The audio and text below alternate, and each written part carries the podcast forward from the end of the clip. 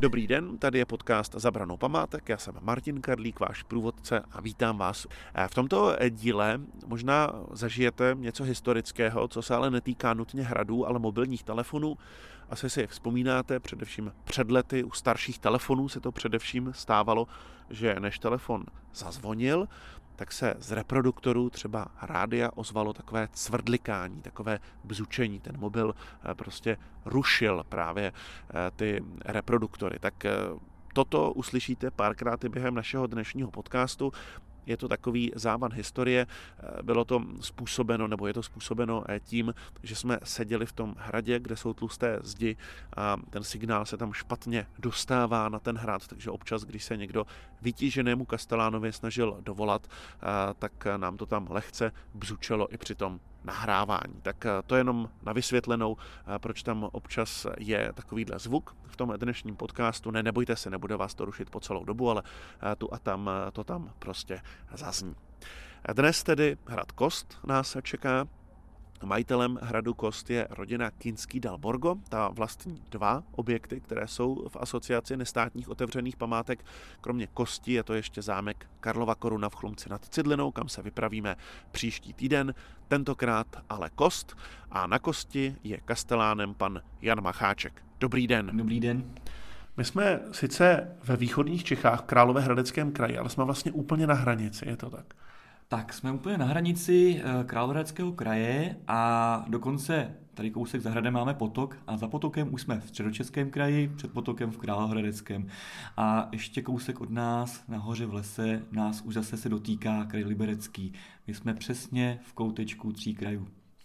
Takže když teďka tady zakřičím, hodně bych zakřičil, tak mě možná uslyší ve třech krajích celkem. Přesně tak. To znamená, že sem můžou jezdit lidé z různých stran. Vy to nemáte daleko z Hradce Králové, takže z Hradce se můžou přijet turisti, z Liberce se sem dá taky poměrně snadno dostat a z Prahy to sem je taky vcelku příjemná vzdálenost. Navíc se dá dojet po dálnici, pro spoustu řidičů důležitá věc. Ale když řidič přijede, tak potřebuje zaparkovat. Jak to tady u vás máte s parkováním? Protože to je taková velká bolest všech památkových, nebo hodně památkových objektů. Tak hrad Kost leží v Českém ráji a Český ráj je vlastně chráněnou krajinnou oblastí. A tady ta podmínka e, nás limituje, e, co se týče parkovacích ploch. E, je tam trošku bolístka, momentálně hrad vlastně má něco kolem sto třicet parkovacích míst a ty se, ta kapacita se naplní velice rychle, když tak řeknu. E, pak se může parkovat na kranicích, ale to už je tak trošku ilegální cesta a my se vlastně snažíme tady tohle to, na ten nešvar řešit do budoucna tvorbou a stavbou nových parkovacích ploch. A uvidíme, jak to dopadne. Je to trošku běh na dlouhou trať, ale snad se dostaneme do té fáze, že návštěvník u nás bude i v tomhletom ohledu spokojen nad míru. Vy už tady na stole právě máte připravené plány toho parkoviště. To parkoviště bude ale asi kousek někde před vesnicí, protože pro ty, kdo tady nebyli, sem se přijede do vesničky. Je to v údolíčku, v údolí je takový ostroh uprostřed, na kterém je hrad, všude okolo vesnice a v té vesnici se parkuje, to nové parkoviště bude asi někde trochu jinde. Tak kousek vlastně za hradem, dál už jakoby v lese, máme stále pozemky hradu a tam by mělo to parkování vzniknout. Nabízí se potom právě, myslím si, že naopak ještě lákavá procházka tím lesem k směrem k hradu, která bude kopírovat i poměrně zajímavé pamětihodnosti, jako příkladu psí hřbitov, který máme tady kousek od hradu, což je taková zvláštnost. Jsou tam pochováni psi hradních pánů, když to takhle nazvu, ale jednalo se vždycky většinou o správce nebo polesného. A tady ten, je to i turisticky zajímavá lokalita a tím pádem ta cesta od toho parkoviště nebude vůbec nudnou a bude pěkným prostředím. V současné době jsou tady dvě taková parkoviště. Věc, která se už dneska tolik nevidí, že tam vybírá fyzicky nějaký člověk to parkovné a že tam nemáte závory. Proč jste nepřešli na tento systém, který je asi mnohem jednodušší? Tak tady ten systém má samozřejmě své podmínky. Aby to bylo automatické, tak musí být přesně definovány parkovací plochy a parkovací stání pro ty auta. No a momentálně ten povrch je štěrkopísek a je to tak, takový jakoby relikvie původních časů, když to řeknu, standardního parkování, jak si pamatujeme já z dětských let a někdo prostě z těch mladších let, tak tohle to my tady stále máme uchováno a samozřejmě budoucnost nás dožene a i my se změníme do toho moderního světa, ale stále ještě ten systém u nás není možné aplikovat a než se to změní, než upravíme ty plochy tak, aby to šlo, tak ještě u nás můžete zažít takovýhle výlet do starých časů, když to řeknu, ale myslím si, že uh, i kontakt právě s tím člověkem, když už začíná i na té parkovací ploše, tak se může stát ve výsledku příjemným zážitkem. Je pravda, že tady vlastně nejde nakreslit čáry, tím pádem auta stojí tak všelijak, takže vlastně ten systém by měl problém zjistit, jestli má ještě volné místo.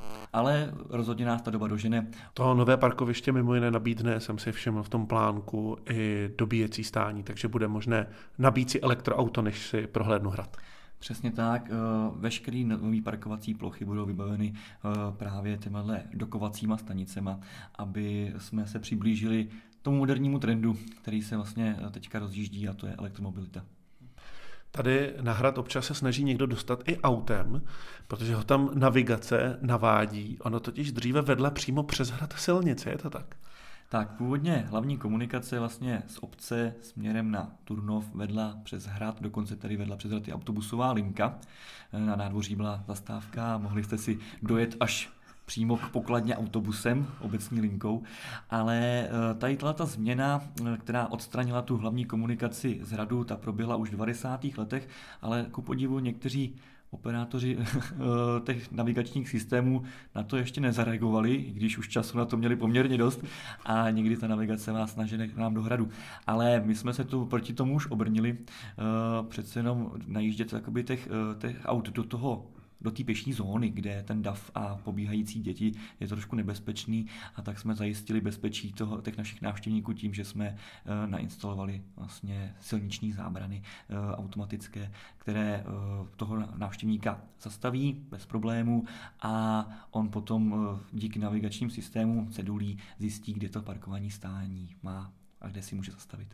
Vy jste hrad, který je v soukromých rukou, patří rodu Kinských, stejně jako zámek Karlova Koruna v Chlumci nad Cidlinou. Co to pro vás vlastně znamená? Vy si tady na jednu stranu můžete dělat jiné věci, než které by si třeba mohli dovolit na státních, ale na druhou stranu máte tady pořád toho majitele, který má nějaké představy, co s tím chce dělat. Tak rozhodně tam je spousta výhod, si myslím, oproti právě těm státním objektům. Už jenom v tom, že můžeme trošičku víc povolit úzdu své kreativitě. Můžeme vymýšlet akce, které se na první pohled můžou zdát jako zoufalý čin, a ty peníze na ně by se ku příkladu ve státním nebo obecním zřízení těžko scháněli. Ale pokud vy máte soukromého majitele, který má tu důvěru ve vás a věří, že už několikrát tady ten krok šílený jste podnikl a ono se to nakonec i platilo, tak vám ty finanční prostředky na to bez ohledu, jak je ten plán šílený, půjčí, abyste se mohli realizovat a vymyslet akci, která bude nějakým způsobem jiná a zvláštní. A tohleto jsme několikrát podnikli, nakonec se to povedlo a my jsme mohli zase se potvrdit v tom, že v tom soukromém vlastnictví ty kroky můžou být i skutečně jiným směrem. Pak samozřejmě, ale má to i tu druhou stránku, a to je respektování vlastně toho přání a toho směru, kterým ten majitel se chce posunout, nebo ten barák, ten objekt vést, ale naštěstí zase jsem se dostal do té situace, kde ta myšlenka je stejná. Ta základní myšlenka je stejná a to je to bránit ten hrad, aby vydržel aspoň dalších padesát let, dokud tady budu já, a s nějakou, bez nějaké úhony tohoto období se mnou přežil a já ho předal další generaci v dobré kondici. A tu stejnou myšlenku mají i majitelé, i když to má cenu toho, že ne vždy se ten návštěvník podívá všude. Narážíte na to, že tady není třeba přístupná věž. Přesně tak. A tam se zase potkáme s tím, že je větší cena toho historického bohatství, co v ní je. A to je vnitřní originální výdřeva. To schodiště a trámový pater, které je skutečně podle dendrologických zkoušek ze čtrnáctého století. A pokud bychom to pustili návštěvníky, tak se s tím můžeme rozloučit. A tuhletu cenu ani majitelé, ani my jako správa hradu, nebo já jako správce hradu nechceme zaplatit. Přijde nám příliš vysoká. Mm-hmm. Pak tady třeba narážíme ještě vlastně na jednu věc, a to sice na svatby. Jak je to tady se svatbami, kde tam taky je určité přání majitelů? Tak ty svatby u nás můžou probíhat víceméně na venkovních prostorech nebo v takzvané sala teréně, což je tedy barokní zimní zahrada. Jedná se o velice, bych řekl, hezký prostor. Ale nemůžou probíhat v kapli. Ta kaple je přece jenom církevní stavbou a majitelé, jelikož jsou římští katolíci a dokonce aktivně věřící, a dokonce pan doktor Pio Kinský Dalborgo, jeden ze současných vlastníků, je členem řádu maltézských rytířů. A tohleto všechno způsobí samozřejmě to, že světská svatba, tedy úřední, by v té kapli prostě být neměla. A takže my v kapli neoddáváme jinou než římskou katolickou svatbu. Vy jste nedávno také dokončili velkou rekonstrukci. Jak to bylo složité? Co se tady všechno dělalo? A jak to máte s žádáním o dotace? Jste vy ten, kdo musí vyplňovat všechny ty papíry? A nebo díky tomu, že za vámi vlastně stojí majitelé a jejich firma, tak máte, řekněme, nějakou pomocnou sílu, někdo, kdo vám pomůže s tím vším papírováním? Tak já bych dokonce řekl, že já jsem pomocná síla v této fázi, co se týče toho papírování. Já jsem jakoby osoba spjatá s tím objektem, která ví ty touhy toho objektu, a právě ve spolupráci s architektem, s projektantem a ve spolupráci s, vlastně s vedením naší firmy, který zaštítí, zaštítí veškerou tu papírovou činnost, to, to mravenčení, když to tak řeknu, a to obíhání a schánění, e, tak vlastně takhle v tomhletom týmu sestavíme tu, tu žádost na ty dotace a e, možná, že právě díky tomu, že se to dělá v týmu a existuje na to víc hlav, tak jsme v žádání o ty dotace poměrně úspěšní. Teď se vám podařilo vlastně docela dost peněz získat. Jak to byla velká částka? Co se všechno tady dělo? Tak vlastně z toho dotačního programu I R O P se nám uh, podařilo získat na rekonstrukci, která už je teďka ukončená k letošnímu roku, a byla to rekonstrukce uh, vlastně hradních parkánů, tedy těch hradebních zdí, sanace veškerých těch hradebních zdí, nové fasády paláců, takže jsme opět omítnuti, už nevypadáme tak trošku jakoby pobořeně na těch objektech, ale má to zase tu krásu, a odvodnění celého areálu. Tyhle ty veškeré procesy trvaly dva roky a vyžádali si částku přes sto milionů korun cca. Ta dotace původně byla na sto, došlo k nějakému prodražení, jak to tak bývá, nikdy nedokážete perfektně odhadnout, co vlastně ten objekt bude potřebovat, až teprve, když se to otevře, tak se vám odhalí ta pravá, pravá podstata toho problému a vy musíte jednat a trošku to měnit. A tohleto ve výsledku teda stálo něco přes sto milionů, s tím, že osmdesát procent toho původního projektu pokryly tedy evropské dotace a dvacet procent platil vlastně investor, tedy majitel.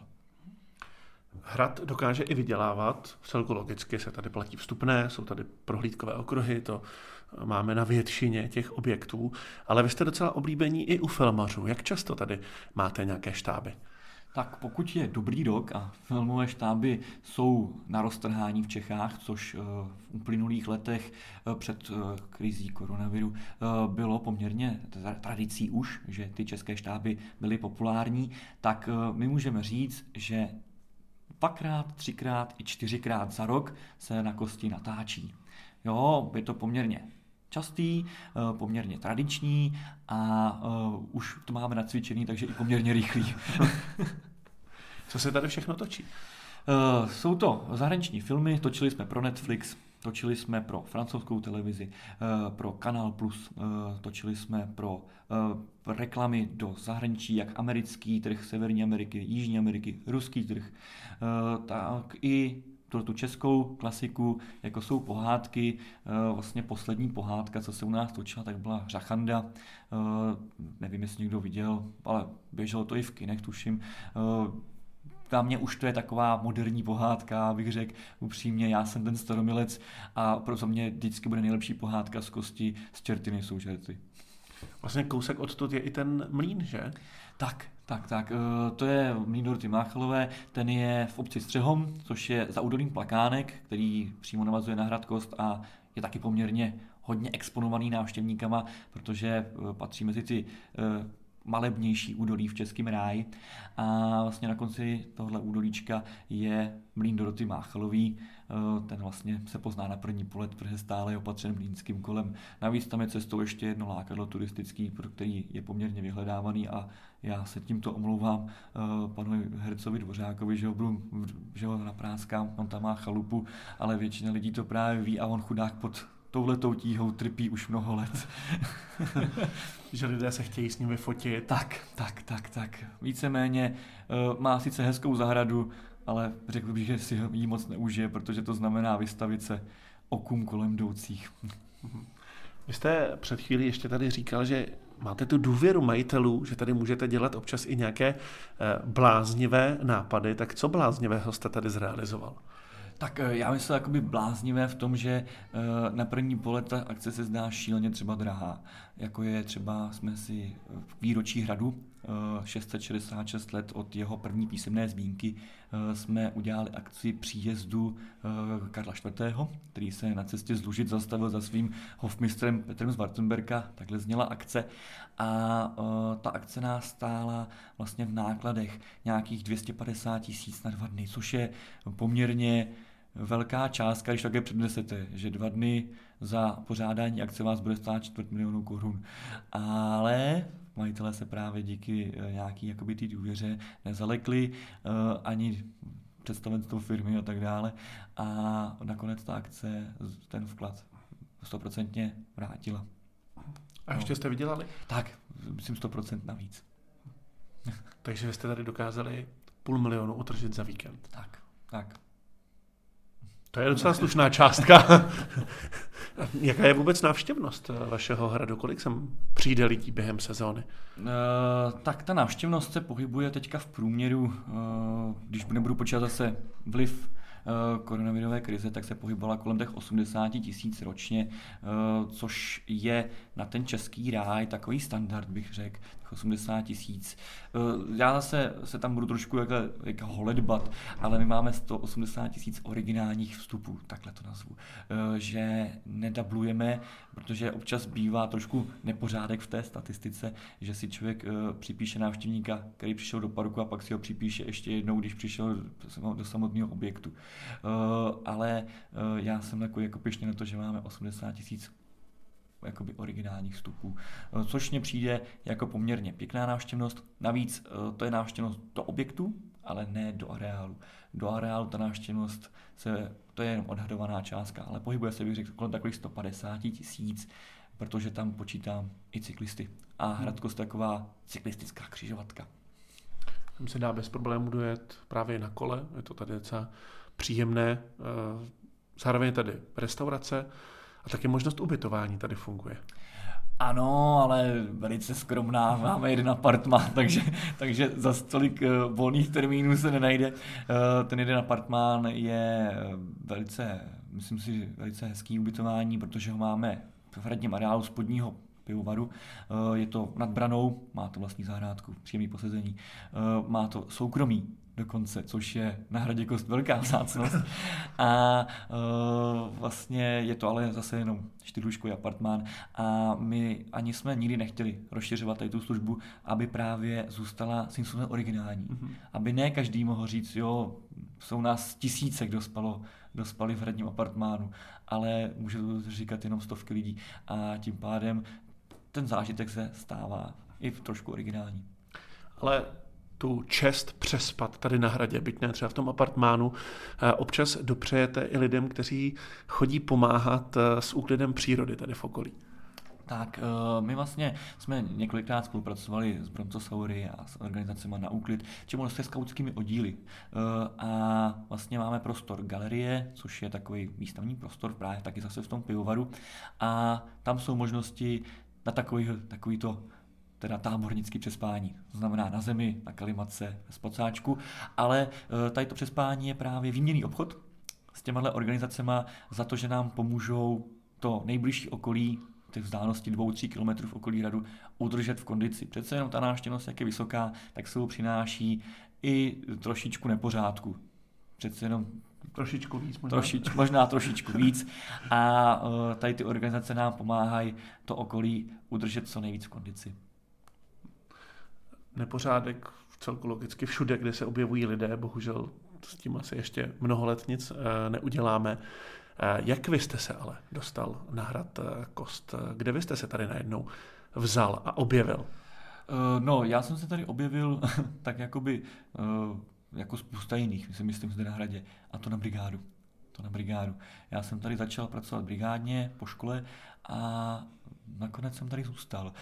Bylo to jakoby takový zamilování se, když to řeknu.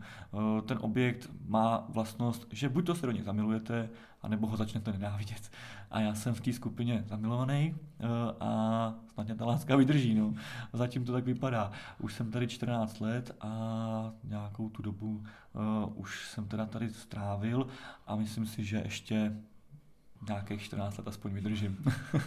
Vy tady zároveň bydlíte, to je potřeba říct. Vy jste tady začínal jako brigádník, jak dlouho jste kastelánem?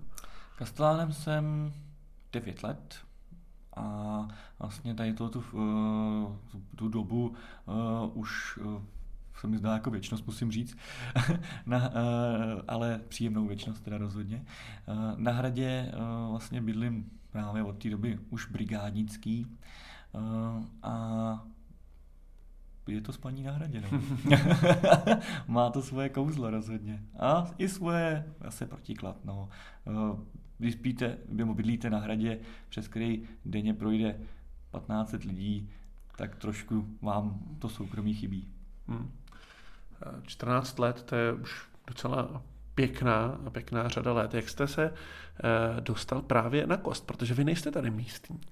Já nejsem přímo podkostečák, tady ta obec je velice skromná. Já jsem Slunce nad Cidlinou, kde je vlastně i sesterský objekt a vlastně centrála vůbec panství, když to řeknu, nebo majetku firmy Kinský dal Borgo. A tam jsem se vlastně jakoby dozvěděl o možnosti pracovat tady na hradě. Ano, a tak jsem to zkusil.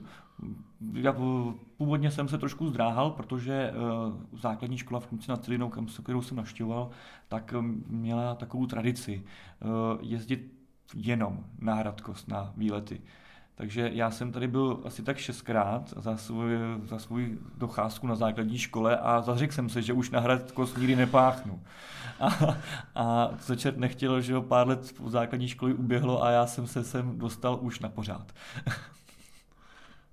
Vy jste ale nestudoval nic, co by vyloženě souviselo s památkovou péčí. Byť na hradech se vždycky hodí úplně všechno. I kdybyste byl zedník, tak tady to uplatníte, ty svoje zkušenosti. I kdybyste byl účetní, tak to uplatníte. Ale vy jste přišel úplně odjenut.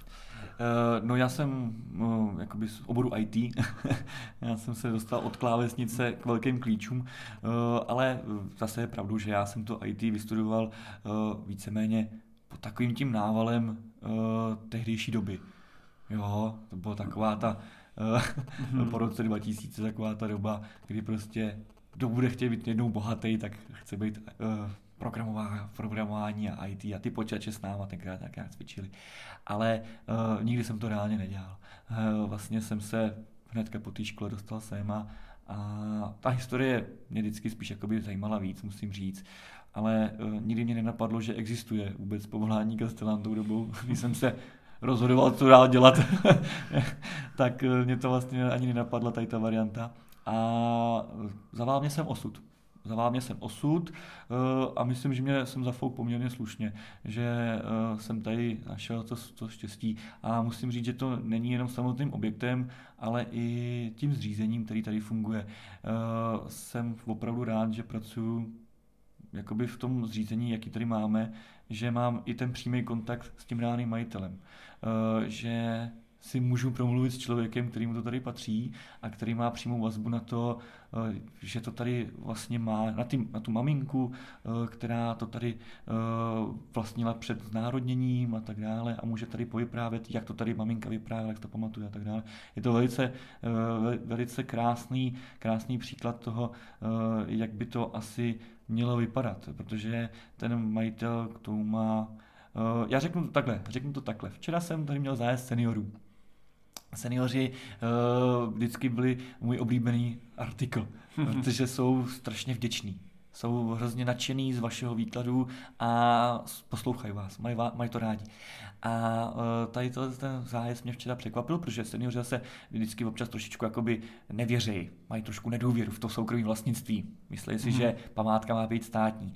A včerejší ten zájezd mě natknul v tom, že vychváli víceméně do nebes, právě to, že to je soukromí, že to je na tom objektu strašně vidět. A pro mě to byla uh, takový zadostiučinění, že to asi děláme dobře.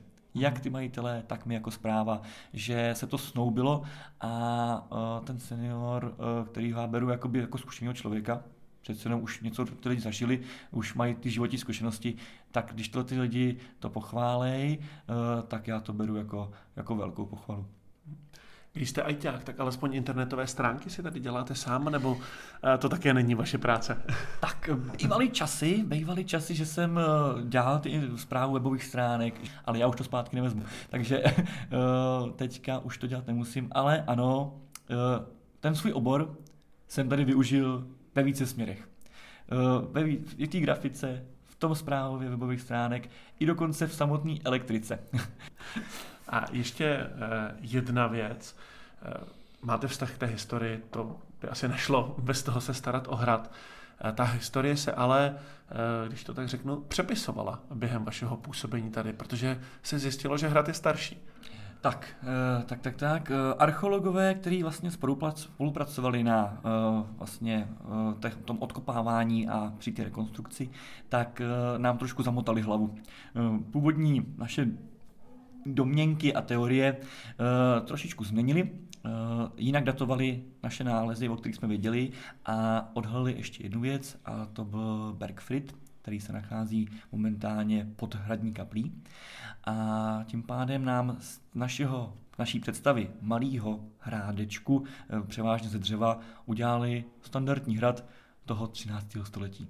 Takže uh, už ve třináctém století, když jsme si mysleli, že tady byla taková kůla na kopci, uh, tak jsme zjistili, že tady stál vyloženě standardní hrad své doby.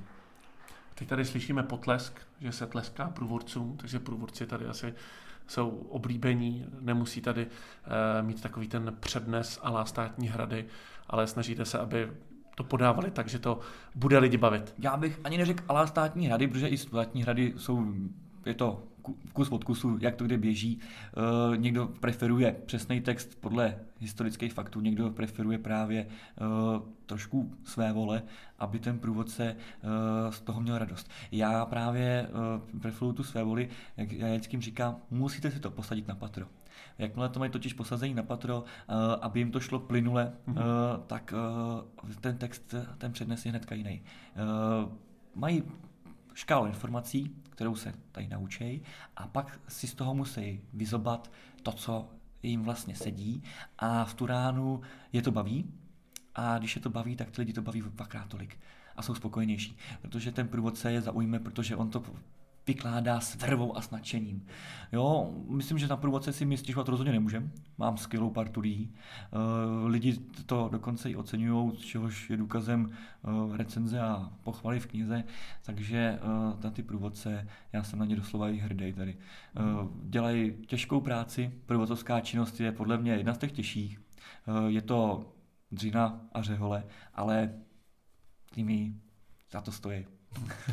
Občas se řeší na těch objektech to, jak má být průvodce označen. Někde mají visačky, někde nemají visačky. U vás jsem si všiml, že máte trička. Tak, tak. my jsme si vlastně zavedli trička, dokonce jsme se pokusili i o vtip a to je ten, že tam na těch tričkách máme hashtag Jsem Kost, takže takový trošku vtípeček, ale ty trika si myslím, že je takový jakoby funkční prvek. Ne, neznáme to jenom z hradů a zámků, známe to i z obchodů a ze všeho. Myslím, že ten člověk na to hodně zvyklý, že takhle se rozlišuje ten zaměstnanec od uh, ostatních návštěvníků a uh, myslím, že tohle ten prvek je výraznější než uh, ta visačka. Ta visačka se totiž marška občas dokáže skovat za nějaký záhyb v triku nebo za podbundou a takhle. Tady to tričko je takový hodně výrazný a ty lidi nemají problém toho průvodce v davu najít. A ještě poslední věc, která mě u vašich průvodců zaujala, že chodí vybaveni vysílačkami. Tak, my jsme tady bojácní a aby se průvodce na prohlídce s lidma nebál, tak jsme ho vybavili vysílačkou. Ale je to hlavně kvůli samozřejmě tomu provoznímu, tomu, tomu provoznímu řádu, aby jsme byli vždycky v dosahu všichni. Aby si jak ten průvodce mohl zavolat o pomoc v případě nějakého problému, vypadnutí jističů, upadnutí na schodech, cokoliv, tak aby on byl hnedka v dosahu a mohl nás zavolat, aby nemusel utíkat někam a zároveň my, aby jsme ho dokázali sehnat během toho celého dne. Je to taková technologická inovace, kterou se tady zavedlo už před mnoha lety. Málo kde jsem to viděl, ale zase někde třeba jsem viděl, že zase v každé místnosti mají telefon. Mm-hmm. To je taky takový prvek, ale to myslím, že by bylo moc náročný. Tak ani, to tam, ani to nevypadá. Ani to nevypadá moc hezky. A, a tak my jsme zavedli takovouhle technologii vysílací. No. Vysvětluje kastelán Jan Macháček, kastelán hradu Kost. Mimo jiné i to, proč má tento hrad vysílačky, nebo proč je tady personál vybavený vysílačkami.